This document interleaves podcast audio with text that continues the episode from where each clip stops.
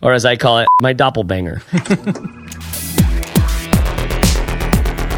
Hello and welcome to the Fizzle Show, connecting you to the ideas, people, and tools that you need to help you make an independent living doing something that you care about without burning out and giving up and skinning your knee and losing a toe. That would not be fun.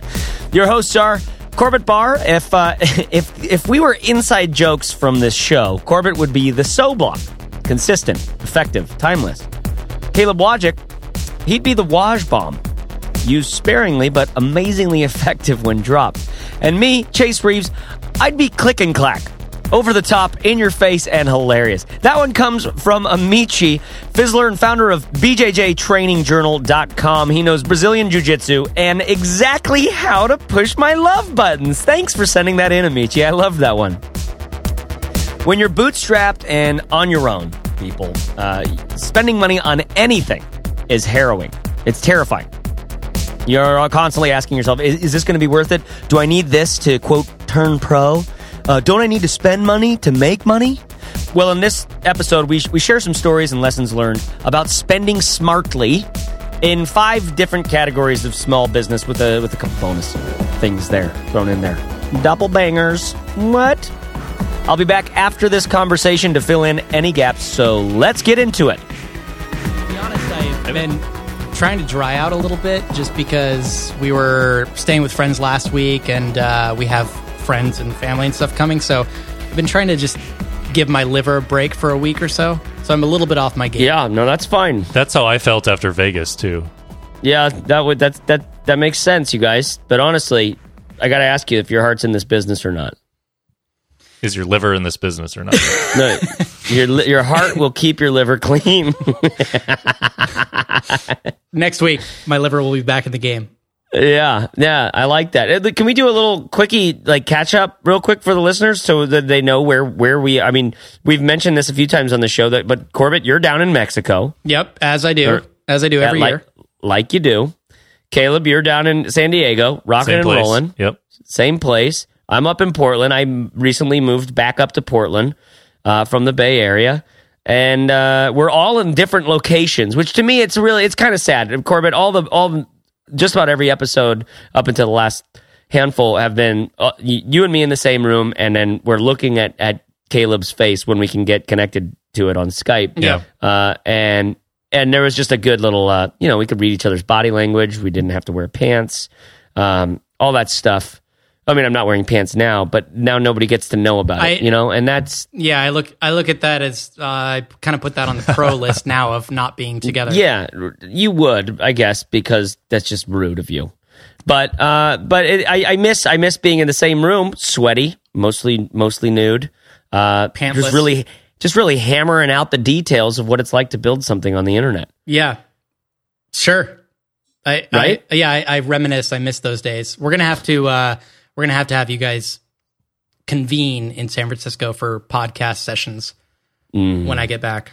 Or get some life size cardboard cutouts of each other. Yeah, just a big microphone coming through everyone's Like mouth. those fathead things of football players, like the Yeah. life side thing you just slab on the wall. I was Watch thinking bomb, watch bomb those. fathead. I was thinking more of like blow up dolls of each other. Actually, that yeah, that's good because then that's that's useful and it, it's not just useful for talking at. You know what I mean? There's a lot of relationship building type type stuff you can do, and I could do in my own time by myself. You know, behind closed doors, don't need anybody, and and I it's just it's just me and Caleb time. You know. Yep. But I didn't even need Caleb there. I just I have his I have his doppelganger with that surprised expression on his face all the time. or as I call it, I, I call it my doppelbanger. So I like to. Have, oh boy, I like to have So my, if this is the first episode for every, for anyone, I apologize in advance. It gets better if you're just or tuning in, worse, depending on. Yeah. It does. It does. Okay, so on the show today, we want to talk about um, when to spend money in your business. Basically, you know, takes the the old adage is it takes money to make money. You know, you got to spend it to make it, and um, in some ways, you know, this is my first go round. Uh, We're at a, at a I had like kind of an existential crisis again, third in in my life so far, actually fourth.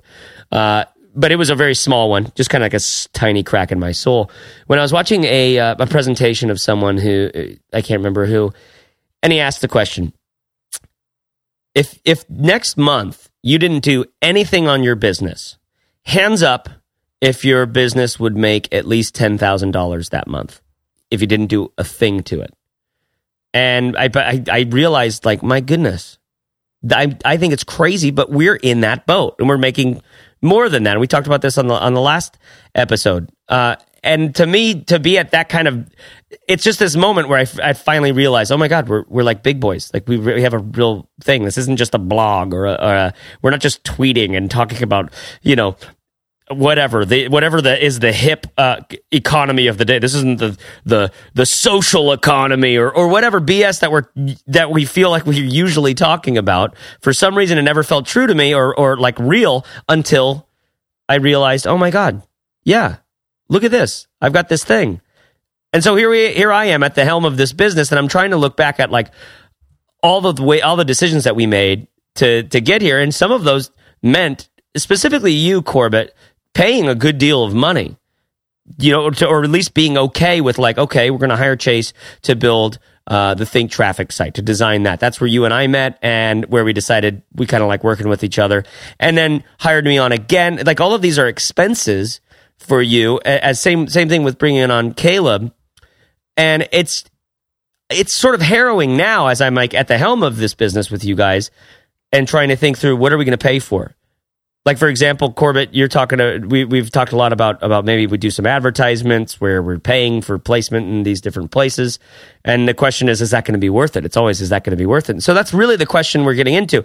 Where, in our experience, has it been worth it to spend money, and where has it not been? Is there is that a good you think uh, intro to the topic? Totally, and I and I think we as we go through this, we should talk about a couple of other parameters like for example, are you at revenue already in your business? Because obviously we're at a different place than a lot of people listening to this. So yeah. what do you spend when you have money coming in and you're deciding is it worth spending this or not versus when you're really bootstrapping and you're at the pre-revenue stage, you're, you know, operating your business on credit cards or off of your savings. What do you spend money on at that point? And then also the other thing is there are some expenses that are tied to revenue and others that are not. For example, I mean, sometimes you can spend money uh, or you have an expense, but it's related to directly to when you take money in. So that expense only occurs if you're actually earning yeah. revenue. So we should, you know, distinguish between those as well. And let's jump in. Let's jump in right there. Like the first, the first tool that I wanted to talk about is like are, are like the kinds of tools that you need to essentially collect money on on the internet, right? right? So the one that what we're fanboys of is Gumroad. We really love this company and we love their product because for one reason and one reason alone, it gets you off your ass and gets you out of your questions and it gets you out of like, well, what should I use? And should it be this or that? Or, well, mm-hmm. what if I, what if I, what if I don't make the right decision? Or what if this, that, or the other? And it's, it's so easy. You sign up for free, you do all the things, right? Um, and I don't know. I remember being at a point where I had I could potentially have had something for sale, but because I was doing so much research about which tool to go with, I was looking at PayPal, and I there was no. This was a long time ago. Stripe wasn't around, and even now, like Stripe is a hard option because you actually have to hard code some stuff. I mean, Stripe doesn't actually have an a, a, push button sort of solution, do they yet? No, I mean there is there is a little button you can create, but it's it's fairly complicated, and it doesn't handle the what do I do with hosting my files? How do I deliver the files that people yeah with for? with a digital sort of you know a link that that they can't just pass out to a million people. yeah, how do I internet. how do I collect the email address of the people that I bought? remember that that problem of the f- the link just like trying to get, and there was like all these PHP scripts you could try to use, and I was not at that level yet, where I was like, oh, where where it would basically send out an email that like the link would expire in like 48 hours. Yeah, and, and that even if you could get it to work like that, it's like that's sort of a broken thing because then somebody doesn't download it for another week, and you got to generate another email for them as a support tab or something like that. None of that stuff really matters, and so like you spend all that time researching all that stuff when really someone figured that out already, and you should yeah. just do you know, you should just use Gumroad and put your product up and focus on what your product's going to be about and spend more time promoting it and stuff instead of, you know, finding PHP scripts so people don't illegally download your PDF. Exactly. And so that's the first tool that I, the reason why I like when we full disclosure here, we partnered with Gumroad this month to build a um, to build this like I, I don't know for lack of a better term I call it like Gumroad ED Gumroad EDU page or whatever that just tells you has a video from Caleb it has some interviews with some some people who are selling stuff on Gumroad that ju- that gets you from from absolute newbie like what is this thing I don't even know whatever to okay I'm signed up I know exactly what to do I've got my first product for sale on there um, and I I, again, what do I love so much about this is the same thing. I, same reason why I love Squarespace for websites so much. Um, right now, I mean, and, and, I'm not even someone who's used Squarespace. My wife has. She wanted a website, and I was like, I don't even. I can't. Unfortunately, I don't have any time to do any of this stuff. Just try out Squarespace, see if you could if you can set it up and do it yourself. And I was amazed. Like she kept asking me for things, and I'm like a really bad husband, um, and we were super busy. And so I didn't, and I, I, was like, I, I don't know. I've never used Squarespace. And she ends up like calling up support and doing a handful of things. I love Squarespace for the same reason I love Gumroad. It gets you off your ass and off the resistance of just like, I got a question from someone today, uh, on, support and I gave him a handful of answers. Uh, to his question because I've been there before. But then at the end, I was like, "You mind if I be a hard ass for a little bit and just and just tell you like quit asking questions as an excuse for for for not doing the work." you know, his question was like about like I I, I can't find uh, I'm having a hard time thinking through what what blog post I should be writing, like coming up with ideas for topics, right? Mm-hmm. And I gave him a handful of things, and I'm like, clearly, clearly you're, you're just you, and I after giving him a, a, bunch of good advice, I think you know, and I feel for the guy. But then I was like, okay, so stop asking these questions because this is just you resisting the work. This is you not being professional in this thing. It's you. It's you not writing. You know, and the same thing with when you're thinking about which button should I use? Should I use a donate? What's the price? What's this, that, and the other? All of those things. That's why I love tools like a Gumroad or Squarespace or or Mailchimp, where it's just like, yeah. okay, stop thinking or researching, get it out. Mm-hmm. You know. Yeah. So that's why so, we love. Uh, th- so the page you can find at at fizzle.co slash gumroad. Fizzle.co slash gumroad. Um, and and we're excited because we're making this video right now. It's going to teach you just how to do it. And I'm excited because I get to talk to a handful of people who, uh, who like like Nathan Barry, who I like their business, and like I've got a book, I've got a Father Apprentice book sitting in files on my computer. And one of these days, I'm going to actually finish that thing and put it up on Gumroad. And I'm going to hear from Nathan Barry and, and, and a handful of others about like what they wish they would have known before they started selling with Gumroad. Um, and that'll be up on, again, fizzle.co slash Gumroad. All right. Well, so here's the th- so back to the expense conversation. I mean, we're really talking, we're trying to talk about how to spend money smartly, right? And how to spend money so that you don't sink your business before it has a chance to get off yeah. the ground. So mm-hmm. what I've seen a lot of people do, this is, these are people who are like, they, to me are playing business in a way because they love to evaluate all the different tools and to think about every edge case and to optimize their business in their mind before they actually even have a business, right? So a lot of people spend an inordinate amount of time evaluating different payment processors for the features they have, but maybe more importantly, they're looking at what are the fees and how much does it cost to use, you know, and, yeah. and oh, PayPal charges 2.1% instead of so and so charges 1.9% or whatever. You know what I mean? And then they do the yeah. math on like a million dollars of transactions. like, oh, that's, I could save thousands of dollars if I just figure totally. out this cheaper one. Meanwhile, they have zero dollars of actual revenue coming in. So, mm-hmm. yeah. So our advice is in the beginning, stop worrying about all of that stuff and instead focus on the thing that gets you to market fastest. You know, yeah. pick the tool that is easiest to use, that is, you know, seems to be the thing that people are talking about, that people use, and don't worry about all the little optimizations.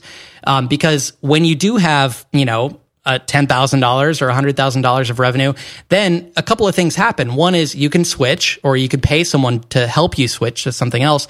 Right. Or you can negotiate with these companies, even though maybe they have yeah. fixed pricing. A lot of times you end up being able to negotiate. For, for us in particular, um, we use Stripe. And when we started using Stripe, it was a little bit more expensive than some other offerings out there.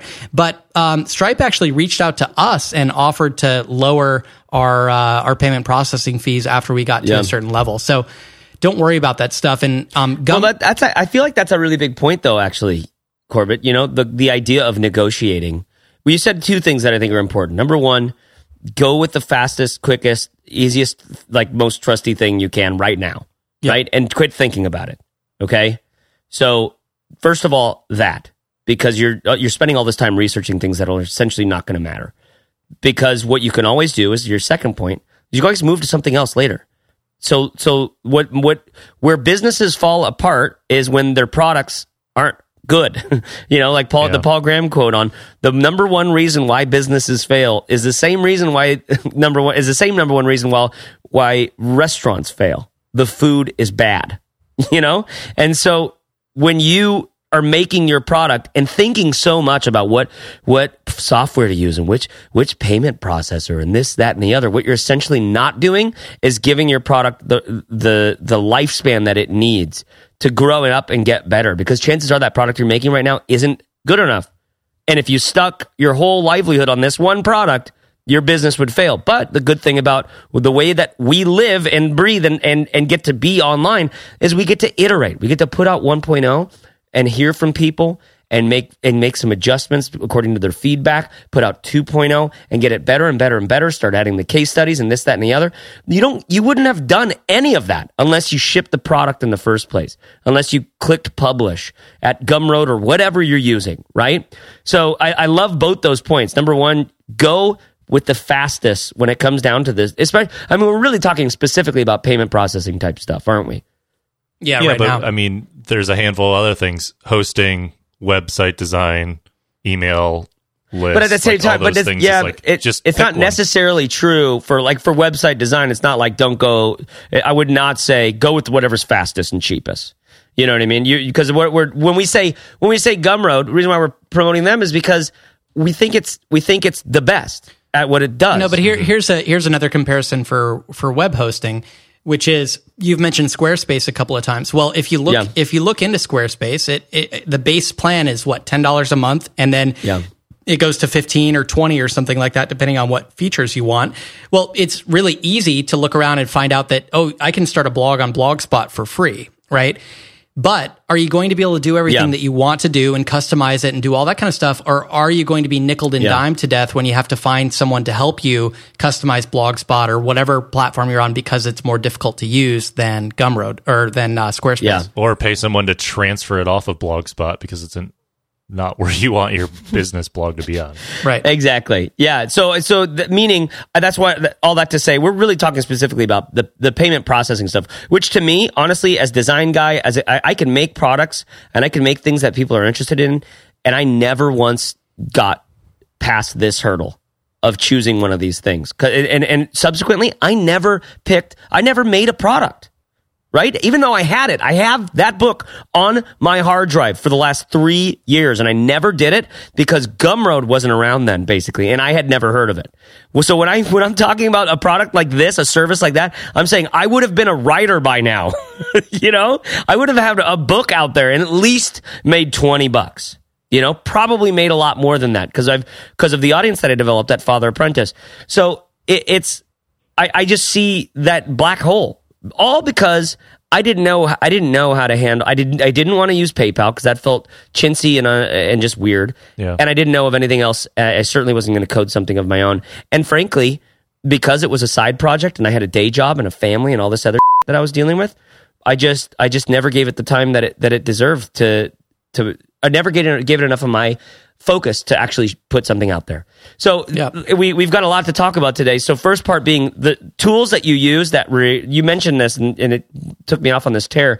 Uh, you were talking about Corbett about some tools that you have to make money in order to for them to cost you anything, right? Yep. So payment processing is the example of that, where someone has money wants your book. How do you get how do you give them your book and get their money from them? You use something like Gumroad, where they handle all the technical details for you. And the good thing is, with a Gumroad, it's built for digital products. It's built for these kinds of things. So you don't have to worry about the expiring links or the, the this, that, or the other. Um, and again, fizzle.co slash Gumroad. What's interesting is I was talking to Caleb about the, the video we're, we're making for them right now for that page. And it, uh, there's some stuff I didn't know about. Like if you have multiple tiers, uh, and so say you, you, you have a, a, a product like say you have a book and uh and 10 interviews. And uh, one one product you just get the but one price point you just get the book and at another price point you get the product and all the the, the, the book and all the interviews. Well we'll say like one of those interviews the uh, gets updated and you add another one to it but you're going to include it for everyone who's already bought it uh, at that at that second price point. Well it's super easy just to email everybody who's already bought that at that price point not and not the other ones so you don't have to email everyone in the whole thing and make the mistakes that like Brett Kelly has made a few times as he's done this, some made some horrible errors. Um, but and so anyways, just stuff like that and the pay as you go, or pay as you want, whatever you want feature, which is, I mean, imagine that. Like I've, that, I've thought about that for my own book. Like and put this together. Maybe I don't spend as much time on it as I could, and I could just say, "Hey, you know what? Pay what you whatever you want for this thing. Do what the Radiohead did on the on one of their albums." You I know? think you they, should they, do that between now and when this episode goes live. Well, I kind of I kind of want to. I, I really would like to make it good because it's just basically it's a bunch of blog posts that I've edited and updated and revised. And it, it was a really, it's a good, but but I just really wanted there to be more of a common line instead of just a bunch of essays. I wanted there to be this story arc, and I could I could kind of picture it, but I just didn't have the editing capability. Yeah, but do that but do you do you want to make it good and have it never come out, or do you want to get it out? Boy, is that ever the question? Bam. You Tweetable. should you should uh, you should take the just ship it challenge. I should. I should. So all right, so I love I love these kinds. Now I'm actually having a come to Jesus moment with you guys right here. Like damn it, now I got to put that book out, don't I? you do. Otherwise, you're just. Uh, it's great. There's cocktail recipes in between every two chapters. Love it. That that are corresponding with a daddy's development cycle, the way that a dad's brain develops over time. So the first cocktail is just a shot of tequila. I tell you how to make a shot of tequila. and then and it grows over time through the blue collar Manhattan all the way up to what I a cocktail I developed called the Strong Doctor which is a which has Fernet in it, and it's for the person who knows they need their their medicine with their poison. I mean, come on, people. The beg, the book is begging to be published, and you're just I, letting it rot I'm, on your computer. I'm strugg- I'm struggling thinking about how, how ridiculous this is. okay, so hold on, hold on. Uh, so we're let, let's let's put a bookend on tools real quick and just say sometimes there are tools that are difficult uh, decisions, and sometimes it's very easy. In the case of a payment processor, it should be really easy. Don't make the mistake that I made and just and and basically never make the thing that you could have made, all because life got in the way eh, while I was researching which one to use. You know, and so just just do that. There's gonna there's gonna yep. you're gonna have to pay that's like you're gonna have to let someone have two or three or nine or whatever percent of your of your sales. You're just gonna have to. So settle for that and understand that it's better to have the thing out there than sitting in markdown files on your computer. Because five years later that's what that's what i'm saying you know? I think chase is preaching to himself yep. right now I'm literally yeah, looking it. in the mirror. There's a mirror right in front of me. Actually, my screen's black, and I'm looking at my my my face, saying like, "You are an asshole." You really f***ed up, pal. You okay? You need a moment? Caleb and I can carry on if you if you need to cry or something. Take yeah. Five, what, do, what yeah. do you want to go? Where do you want to go to next? We've got these handful of categories I want to get through, but what do you think? So hold on. So hold on. Before we leave, before we leave tools, just you know, people should realize that there are a handful of other tools that you have to have to run a business online. Yeah. Like it's non-negotiable that you need a website. So you're probably going to pay for some sort of hosting. Um, yeah. It shouldn't cost you more than like 10 bucks a month when you're first getting started. You're yeah. probably, or you're also going to need an email list. And um, we love MailChimp, and they happen to have a free plan that you can yeah. use until you get to like 2,500 customers or something. So that's great. So No, it, it's like 12. It, oh, yeah. Is that what it is? Because it's like 12,000. Is it 12,000 emails? 2,000 email subscribers. Oh, 12,000 emails. So 12, you can email them emails. up to six, six times, times a month, a month or whatever. Yeah. So yeah so that's a no brainer. Like that's a best in class service, and that's another case where you get to use yeah. it. You get the Lamborghini of services, and you get to use it for free until you have revenue, until you have enough customers that it actually matters. So yeah. those are no brainers. Um, you might need some accounting software, although you know you can probably kind of hold off on on like doing official accounting for six months or so, and then you can always go back and recreate the books as they needed to be. So you don't necessarily need to sign up for that right away, but um, accounting software might be something else that you need. Other than that, I mean, you know, there's a lot of nice things to have, like A/B testing software and webinar software and stuff like that. Sure. But you don't need to yeah. sign up for that right away um, until you until you need it. You know, until the the case makes itself. Yep. I think that's absolutely. And maybe what we could do is we could put together a post on all the tools that we use for Fizzle because I find myself answering that question an awful lot in support emails. Right. Mm-hmm. Um, and because I know that there's some things like we're using Paid Membership Pro as a plugin that we have to pay for. And Corbett, early like a, a few months ago, you, are like, well, when people ask, tell them what we use, but say we would be using MemberMouse because we would be if it was out by the time we started it, right? And that was because it had this. We we use Paid Membership Pro because it has a Stripe integration, correct? Yeah, right. They and were then, one of the. and, and, and, and then MemberMouse. MemberMouse came out later, and you liked that one a little bit better. Yeah, well, it, Barron has been Barron Cuadro has been using it for his project um, via the Effortless Gent. I know a couple of other people who have been using it and are happy with it. There's another one called Memberful, which is um, actually looks pretty nice as well. So there's just a whole lot that have come out in the past year and a half since we made that initial decision. Got it. Okay. Yeah. So maybe we could put put that together. Mm-hmm. Uh, maybe maybe I'll edit this all out and, and say that we've already put that together, and you, and you can and you can click the link to see it. Only if uh, I'll, I'll, I'll race you to see if you get your book published before I can write that blog post. That's true. Okay, so one of the other things that, that you mentioned in our little pre-call chat, Corbett, was uh, was actually in, in, negotiation. I think this was a this was a little little thing that you mentioned, but I felt like it should be, it should be said here. So tell me about negotiating and what that's meant for some of our expenses. Well, um, you know, recently we have lowered a number of our expenses dramatically, and I, I mentioned the um, the Stripe uh, integration, and and you know, it's not as if we're necessarily anything special. It's just that we've kind of reached threshold, and um, you know, once you do reach some sort of threshold, people are willing to you know negotiate with you.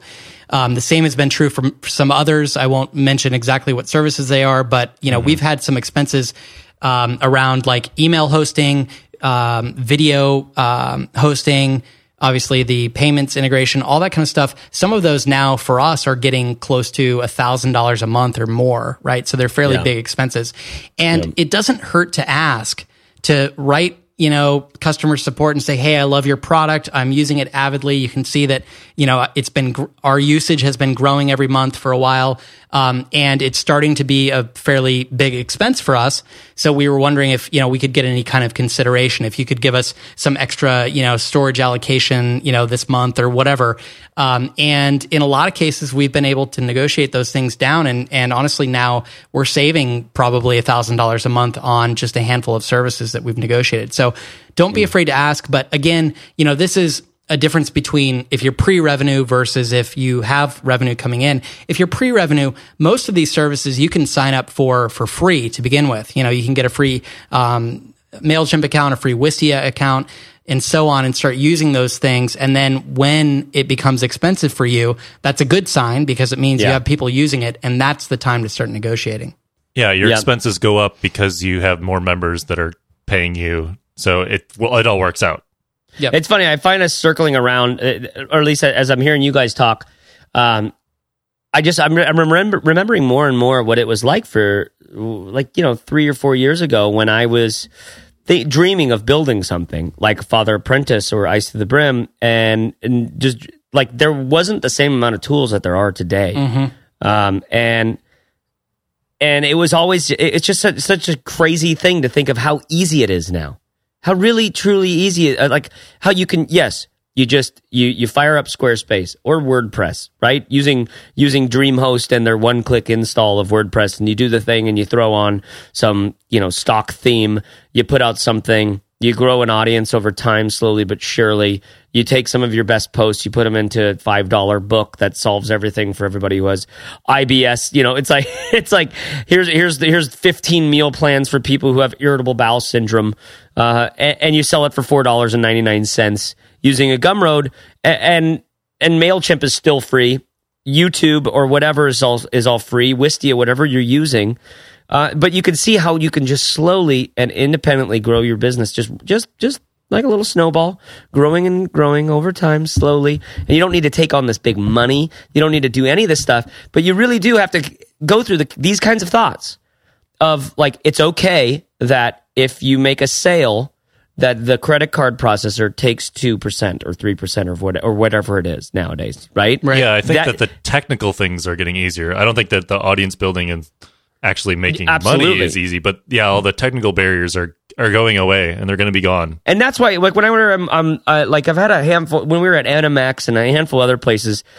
Even though I've never used Gumroad, I've, I've I'm I'm always end up talking about it because and Squarespace because I love the idea of launch your thing as quickly as humanly possible so that you can realize that nobody gives a shit and that you've got a lot of work to do. You know, because we think that once we make the book and get it out there, and, then it's like, wow, it's all we can see is finishing the book, and then and then you finish the book and you press publish, and it's like, oh my god, nobody's coming to it, right? Unless You've built an audience and did the thing, and it, it, and then you realize I just want you to I just want you to hit the ground super hard so that you and survive and survive so you can bounce back quicker and realize okay I've got the book out we're doing that thing now I need to actually start writing things that people are going to find on the internet and find helpful and then they can see that this is part of a bigger story here's the book that solves that big problem right so I, that's why I love these kinds of tools because of how much I procrastinated and just dreamt of building a thing and never ended up doing it.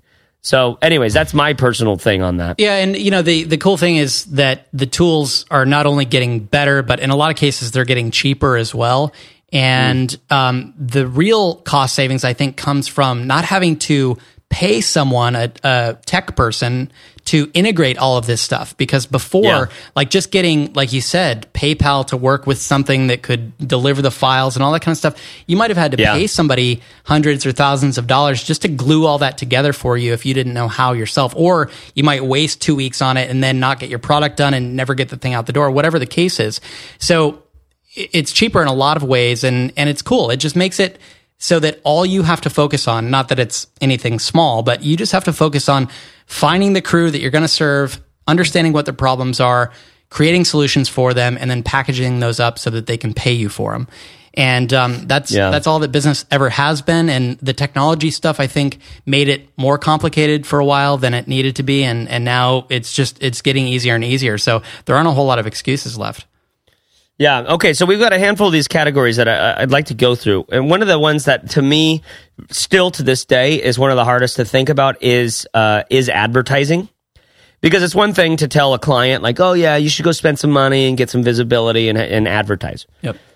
It's a whole other thing to to take my hard earned money, yeah, and and go give that to Google or someone else to do some retargeting ads, which we've tried before. But we, and to be fair, we haven't done much, right? But we've talked about it, and, I'm, and I'm thinking about what would be the best place to do that, or best best ways to sort of to do that. And and and it's scary because I'm terrified to spend any of my dollars because I'm terrified to to be to have been shown to be an idiot for spending that money.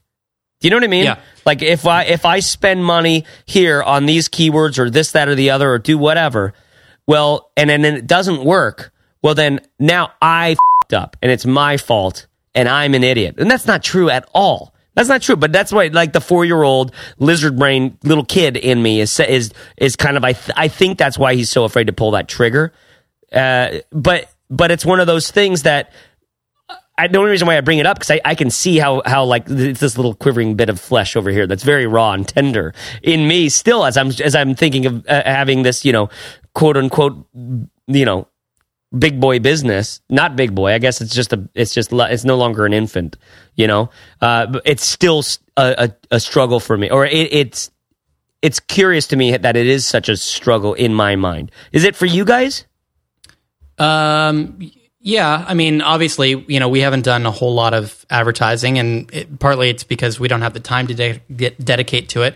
Partly because it's a little daunting, and partly it's because we don't exactly know what we're doing. But you know, I do know that it's easy to blow a bunch of money on advertising that doesn't have any return yeah. on investment. I know that um, until you have your thing figured out the you know the audience that you're serving the problem that you're um, solving and the solution until you have that product market fit all figured out, it's really easy to waste a bunch of money on advertising. So it's probably not smart to do it until you've made sales in yeah. some other way.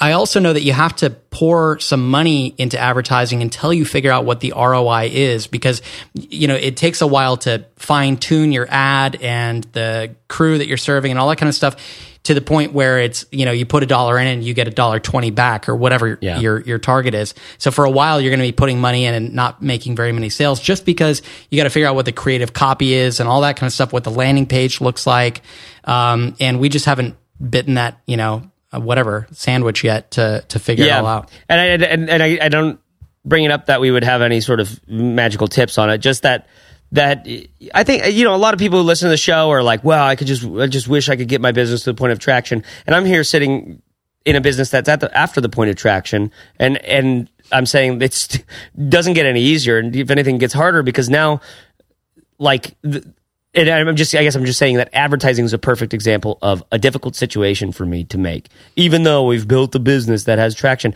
it's still like, wow, I'm clueless. I have no idea how to approach this. And even if I did, I didn't, I don't know how to tell if it worked or not. Yeah, you have to have what I mean? something to measure it. And I guess as an example, we do advertising for my wife's photography business, um, and we test a lot of things. We test how much traffic comes from all these wedding blogs that she's paying to be on and like Yeah. featured as a featured vendor and stuff. You know, we track traffic that comes through. Anytime someone emails through a contact form to get in touch with her to potentially shoot a wedding, it says, Yeah. How did you hear of us?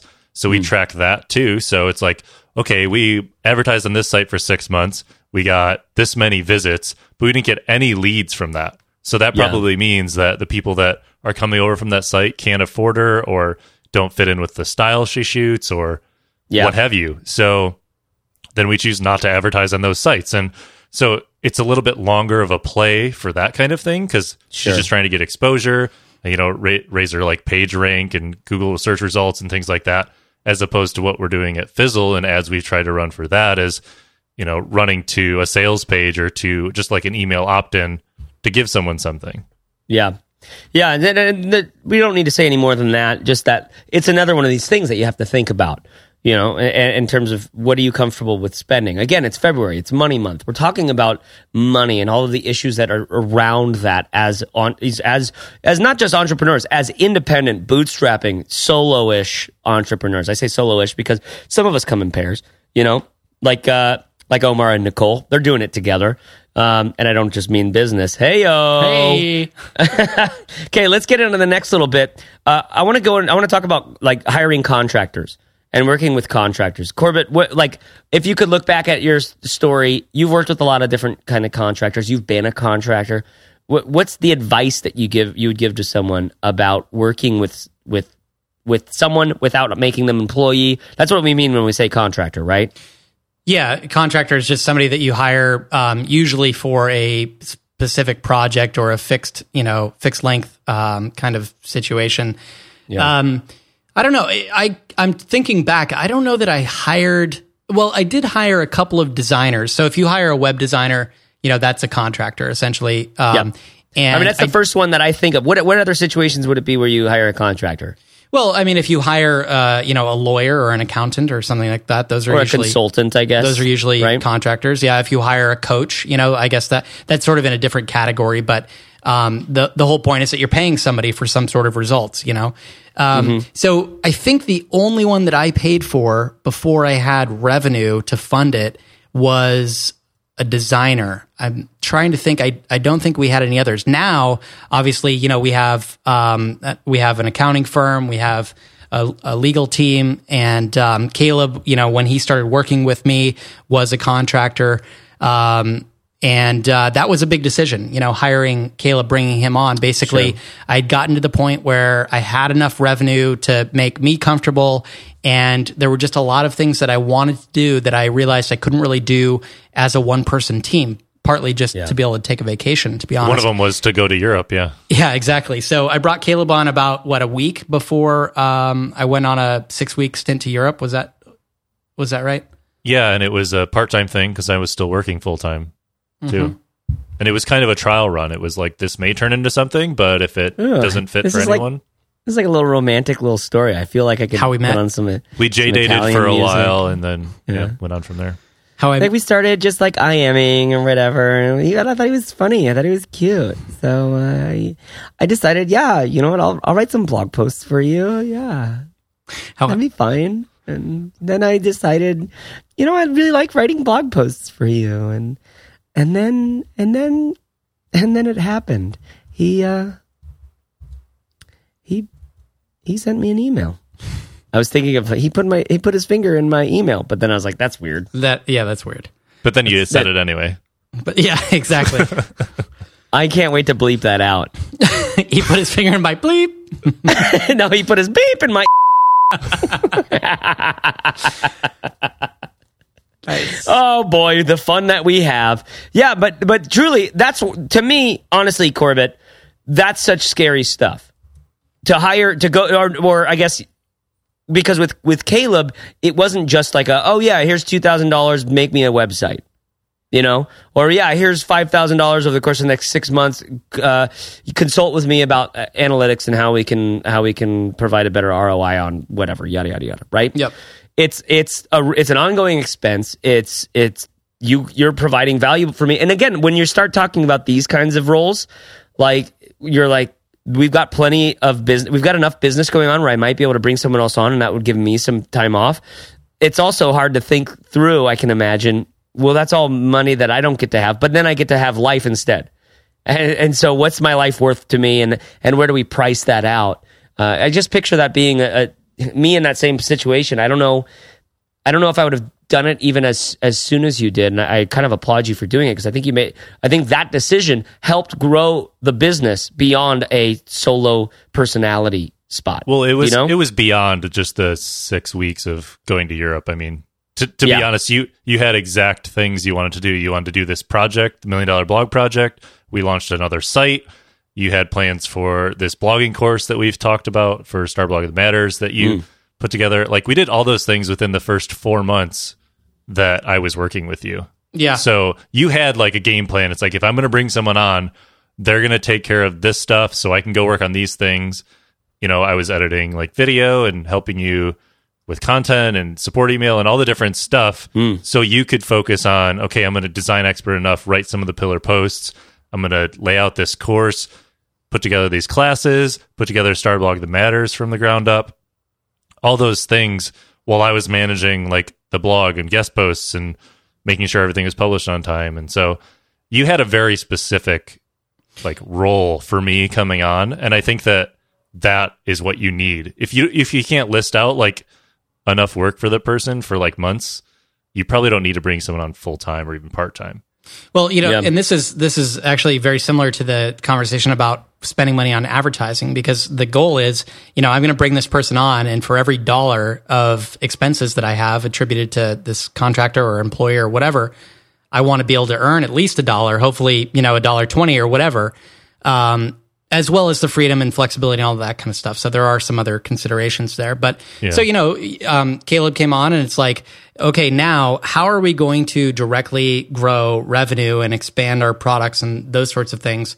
Now that we have two people, what other things can we do that I couldn't do before as one person so that I can, you know, pay for him and uh, and afford him and, and replace that, you know, that uh, that income or those expenses. Yeah. And then the same thing with bringing you on, Chase. I mean, basically, it's like we grew to the point where um, we could now sort of afford having another person, not completely, but you know, pretty close.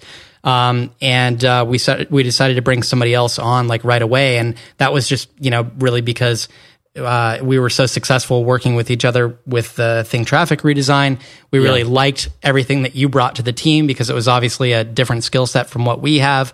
Um, And you wanted to take Chase off the market, to use another dating term. exactly, exactly. I like this. I like this idea of a different. sk- Like Chase had a. Uh, how do I put it? A different skill set. My, to put He's it really good at gifs, mm, cat gifs specifically. Um, let's see. The dude can Photoshop pretty well. He knows how But to make a cocktail. Importantly, he, more importantly, he's just real inappropriate almost all the time. Exactly. And we and felt all that that bullet was a points business on asset. a resume. Like this is your resume. This is what's on it. It's on my CV at LinkedIn. You can find me at linkedin.biz. Well, those were slash. those were all the things in the pros list on our pro and cons list. so I like that. So you know now it, it's interesting for us, um, and this I guess hopefully some people listening to this are at a further stage in their business and they're kind of considering the th- same thing, like do we bring more people on or whatever. Now it's a little bit different story because we're at the point now where we probably could afford to bring somebody else on. Um, and we haven't pulled that trigger and we haven't really had any frank discussions about it. I'm not exactly ready, but I just, I feel like for some reason now with the way we have the team set up with the three of us and our different skill sets and just the amount of coverage that we have like if somebody goes on vacation it's not like one person has to do everything Yeah. you know? Mm-hmm. so we just kind of have this magic little three-legged stool um, that is holding up our weight just fine. And so there's not that drive to bring someone else on right away. Um, so I don't know when we'll get to that exactly when we will add someone if we if we even will but um, I don't feel the same pressure for some reason Wait, are we the are we the legs of the stool, or are we sitting? If we flip the stool upside down, are we sitting on the legs? Is this an innuendo again? I don't know who's blocking who at this point. So I didn't know how to answer, so I turned it into a stop block or whatever we call Pause those. block. Pause block. block. Yeah. I like how you both jump in. Pause block. It's a pause block, Chase. God, we have to trademark good. all that stuff. Uh, you know, we're gonna have to pay somebody to go through all the podcast episodes and come up with all the little devices that we've had. I want an along the way. inside joke wiki. We need like what I a want. yeah, Yeah. a glossary of inside jokes. I think you're thinking of glossary. Glossary. But um, but you, you- okay? So hold on. So we're talking about contractors. We're talking about hiring people on. Well, maybe maybe it would. It. I mean, do you think it'd be helpful if we talked about who, what kind of position we would think of bringing on next, just so that people know where we're at, what the kinds of questions that we're still asking about when do we bring someone on and and to do what?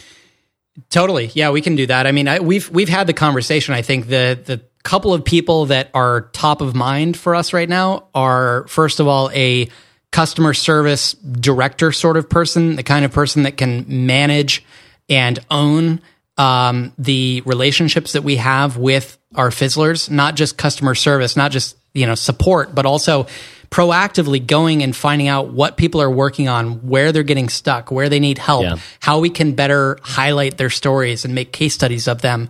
Um, you know, and just make people really feel like we're in there, um, paying attention to what they're doing and we're there for them. We're supporting them because that's one place where I feel like we fall down a little bit right now. yeah, the title would be you know community manager. Um, Yeah, like exactly. We're, we're you us three. We're out running. We're we're essentially we're making things. We we have there are so many questions that people have that we have answers to, and we want to make courses for. And that's our that's our job basically is to make those courses, to write those blog posts, and to and to make that stuff. That's who we are. That's what we're great at. Um, and we're also wearing every other hat in the business, which which includes we're all three of us are, are we get different support emails. We every one of us does support. We all every go one in of the us forums and is in the forum, You should yep. read this one, Corbett. Like you can probably answer it best. And so, yeah, we're it's a job we're doing ourselves right now.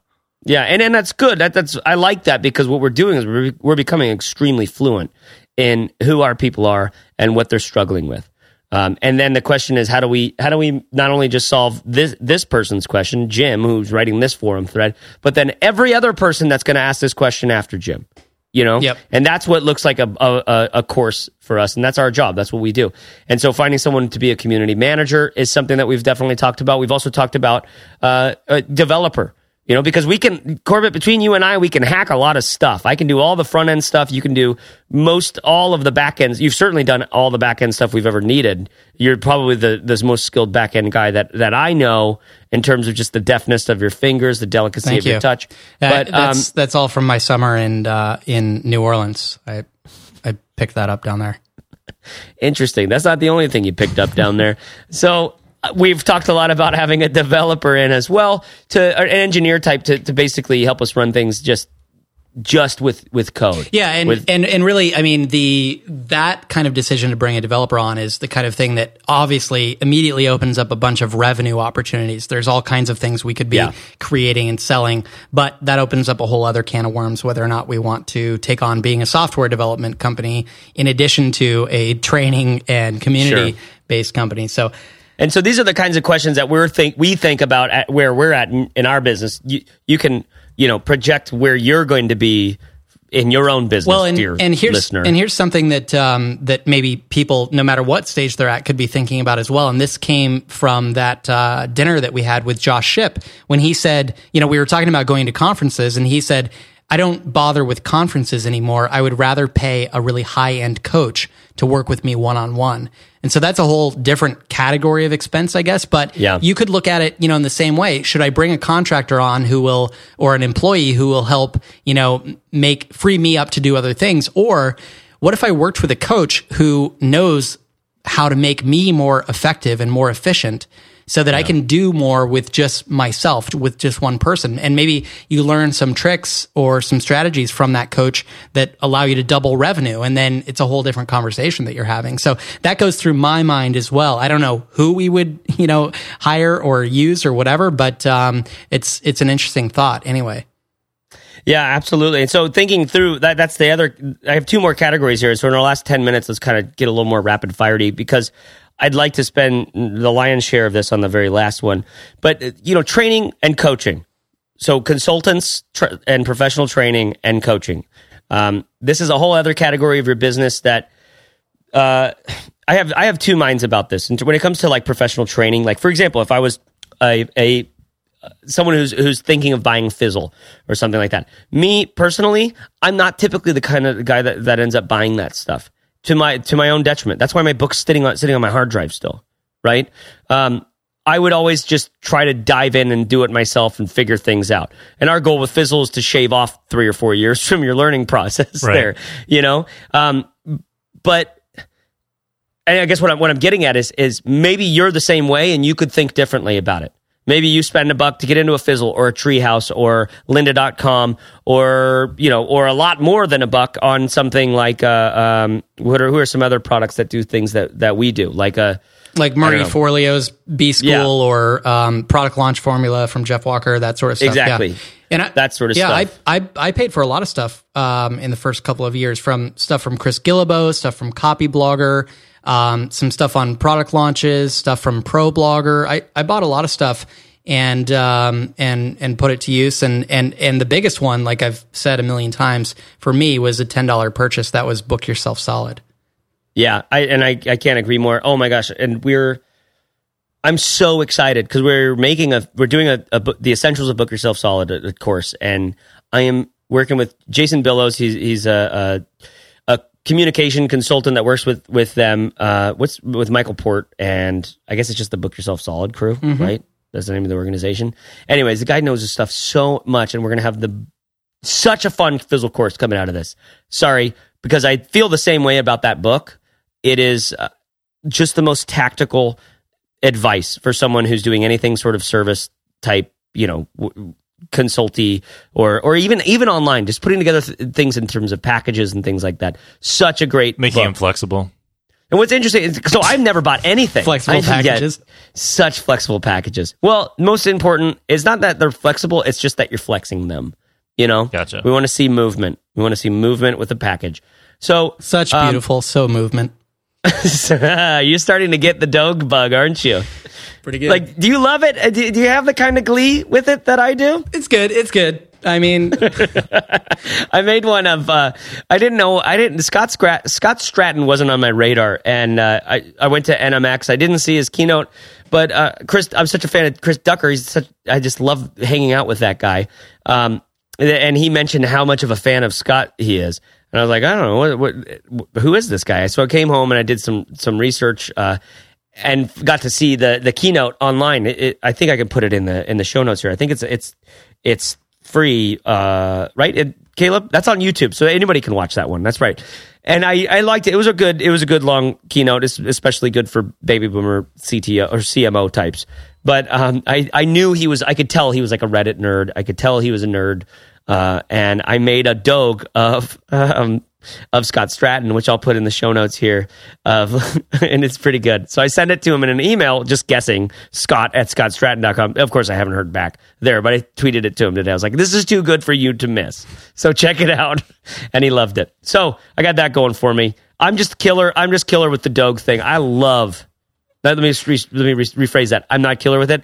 I absolutely I turn into like a four year old. It's it's like that dog video that that you yeah. Yeah. What was in there? Exactly. I turn into a four-year-old. So I love it. show notes people. Check the show notes if you have no idea what the f- we're talking about right now. It's true. Uh, and you're not missing out on much to be fair. You're, but but for the four of you who are already like have dog in your blood, you're like, oh yeah, these are my people. Okay, so in our last five minutes here, let's talk about um, employees. Okay, and you, we've already covered a lot of this in uh, in previous shows and in what we've already talked about b- before. One of your biggest tips, Corbett, about before you bring someone on as an employee try out a project with them as a contractor. Mm-hmm. And that's what you've done with Caleb and with myself. And the things ended up working. I, I can only, I, I, can imagine you've worked with a lot of contractors that you didn't make and turn into partners and employees. Is that correct? Not in this case. In in other companies, yes, I have. But you guys okay. just, you know, I, I'm batting a thousand right you're, now. You're two for two. Yeah. My goodness, yep. look at you go! And you know, it's not just uh, my advice. That there are some fairly, you know, uh, bigger companies that do the same thing. Um, one that comes to mind is Buffer. You know, the guys from the Buffer app.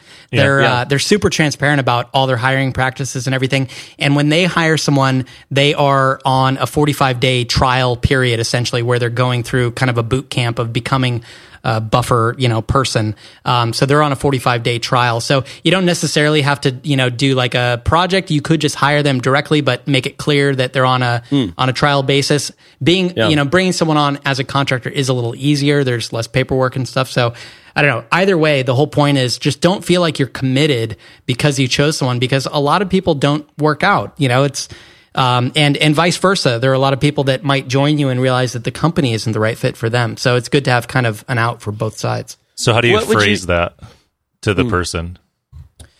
Um, you know, I would just say that it's our policy uh, yeah. before we bring someone on that they're going to be on a on a trial period essentially, and this is not just for us; it's for you as well. That's the part I wanted you to say because that's helpful. Just being on this side of it, it was like, okay, this is cool. Like this doesn't work out on my end too as the as the contractor. Like, yeah. good to go. You know, yeah, no and, you, and I feel like you guys both, you know, were essentially, you know, on we we did like a a little light trial project before we jumped in with both feet. Um, yeah. mm-hmm. With Chase, I mean, we we spent a long time actually kind of working in a um, different relationship before you joined full time. So, yeah, yeah, and I feel like in that one tip, it, it's kind of like the Gumroad tip where it's like, you know what, just just get started with like this, and then make adjustments over time. You know, when you just know that one tip of like 45 days or work on a project with them beforehand, it's the buffer that I didn't uh, like most entrepreneurs don't who are first timers aren't thinking about when they're hiring their first employee. But everybody it's so crazy you guys the advice that that entrepreneurs are giving especially like people in our situation who have made some hires and are just like it's not early stages, but it's still like it's ramping up and it's growing much more than it has been, but it's not big venture backed companies. They're all saying the same things that if it, it, when when so when you hire someone, the reason why it's going to suck if it sucks is based on culture and almost never on skill and, and occasionally it is on skill. Like you know, they didn't have the talent or the skill that we needed, and but more often than not, and this is just I'm regurgitating everything that I hear from I don't know Hiten Shah or, or I don't know how you say his name or or or Rob Walling or these these types of bootstrappers who are literally you know living on, on like they're 100 percent in control of their business. They're not trying to make a huge splash, wasting a bunch of money with a, a bunch of VC money. They're every expense is very calculated and so hiring and firing is very costly for them. And the big tip that they have is is bring them on in a way that you can test if they're good with your culture, if they fit with the other people in your company and the relationship and the ethos that you currently have going on. Um, and I can't, you know, we're going to get to that stage where we have to, where we'll have the the value statement or something like that. Uh, when, when we're when we outgrow us three, we have those uh, things. What what's that? We have like mission statements and stuff. I know, I know, but but but it's all it. We could re, I you and I could jump in there and change things and be like, Corbett, is this cool? And be like, yeah, that's cool. Yeah, you know. yeah, but we're gonna get to a, pay, a, point where like you know, there's an employee that would jump in and try to do that. We'd be like, excuse me, hold on a second. Yeah, yeah. You know, like things change. There's a, there's this special moment, this inflection point. Um, and so, anyways, just the, the, that one single point, Corbett, about hiring someone with the 45 day trial period and we don't do this just for us, it's also for you. Or we before we hire people, we like to work with them on a project we've put together. Like this is a big thing that I saw in when you were talking about contractors and hiring on Caleb for the first time, Corbett. You had Caleb, to what you were saying, a bunch of these projects and and big plans set up on things that you wanted to accomplish and do. And so it wasn't just about, yeah, you do this kind of work. Yeah, and you'll just run the support for the first hire. It was it was you're gonna. we're going to do these sorts of projects and I need you to be my number 2 on all this stuff. Um, and that I feel like is a very big difference from we're going to hire you on to do this kind of work. Yeah. You know, versus having these projects and having a kind of trial plan uh, thing in there. That that takes a lot of pressure on off of me as I think of us hiring someone. It's like, yeah, 45 day hire, they're probably going to work remotely somewhere different than any of us live and we can see how that works. What kind of things they ship and produce over that over that time, and how fast they are in communicating and getting back to people, and all that other stuff. That ends up being the reason why most people get fired in the first place. Anything else to add, you guys? If there's one thing you could get someone to take away from this, like so, look at the look at like a, a Matt Giovanisci or or someone out there like an Omar and Nicole who are building a business. They've got some traction. They're at this stage where they're going to spend a little bit of money to make a little bit of money. What or to get spend a, they have to get comfortable spending some money to get their business to the next stage. If there's one thing you could get them to take away, what what would you say? Go ahead, Corbett. Gosh, it's tough. Um, I don't know. I, it is tough. Yeah, I'm trying to think too. Yeah, totally. I mean, be smart about where you spend money, obviously, and what does smart mean? I don't know. If if something is related to bringing revenue in, like you know, you're only going to spend this money if money if comes in, then don't uh, then then just pick the Lamborghini and, and go with it because it's silly to you know hem and haw about those those things. Um, mm. And then on the other side, I guess in terms of like hiring people and uh, going to conferences and all that kind of stuff, you have to be you have to be smart about it and don't don't yeah. believe that old adage that Chase started this whole show with, which is that you have to spend money to make money, because that's not necessarily true. In in almost every case, there's a way that you can um, sort of cut corners and not spend the money, but still get eighty percent of the benefits. Yeah. Like, for example, unconferencing, which um, will in the show notes include the link to the uh, the episode about attending conferences. Um, mm-hmm. You can actually go to a conference and not pay for a ticket and still get a lot of benefits from it. So there are a lot of ways to kind of get around dropping a bunch of dough. And, um, you know, I, I didn't have a whole lot of expenses in the first year. Like I said, the only person I hired was a designer and uh, a couple of pieces of software. You know, you have to host your website, yeah. you have to have an email provider. Other than that, keep it slim. Yeah. Yeah. I, my, mine would be, in some ways, you know, first and foremost, the anything that you're deliberating about, if it's a if it's a payment processor for your book or for something like that, just make the decision and jump in. Change later. Do, just quit researching. You know, if you if it, if you're selling a product or something, use Gumroad. If you're if you're doing a membership type site, hire a developer and use Stripe or something. I think Gumroad could do some recurring things, but I don't know what that would mean uh, with a, a bigger sort of thing. But anyways, just just dive in make the decision be decisive. That's what it's like to be an entrepreneur is is, is you got to make decisions when you when you don't you're not entirely certain about the outcome. So i guess that would be my big my big tip. And then mine Caleb? would be like equipment related. So buying computers cameras that sort mm. of stuff. Yeah. Like work your way up. You don't need like a $3000 camera to get started. You know mm. get get a five or six hundred dollar one make some videos for a while. Maybe a year later you you upgrade it and sell the one you have and you know work your way up with equipment um cuz I mean it's it's important to have good tools that make your work faster and make your work better and make your videos look nicer and your sound yeah. quality better but like when I started podcasting on my own before we ever had this one you know I just bought a Blue Yeti for like a $100 USB, really simple, just to get me on the mic and to get recording. And then, yeah. you know, did a bunch of episodes. And then we decided we were going to do this one. I was like, okay, now it's a different podcast, new podcast. I want to get a better mic, get a mixer, learn to actually use it and have it sound a little better. And so I didn't go out and buy this crazy podcasting setup before I even recorded an episode. I had my podcast for a while, recorded however many episodes, and then I was like, okay, I'm committed to this. I'm going to be podcasting more in the future. Now I can yeah. spend a little more. And I'm sure really, maybe eventually I'll get a better yeah. mixer, a better mic or something, but this works now.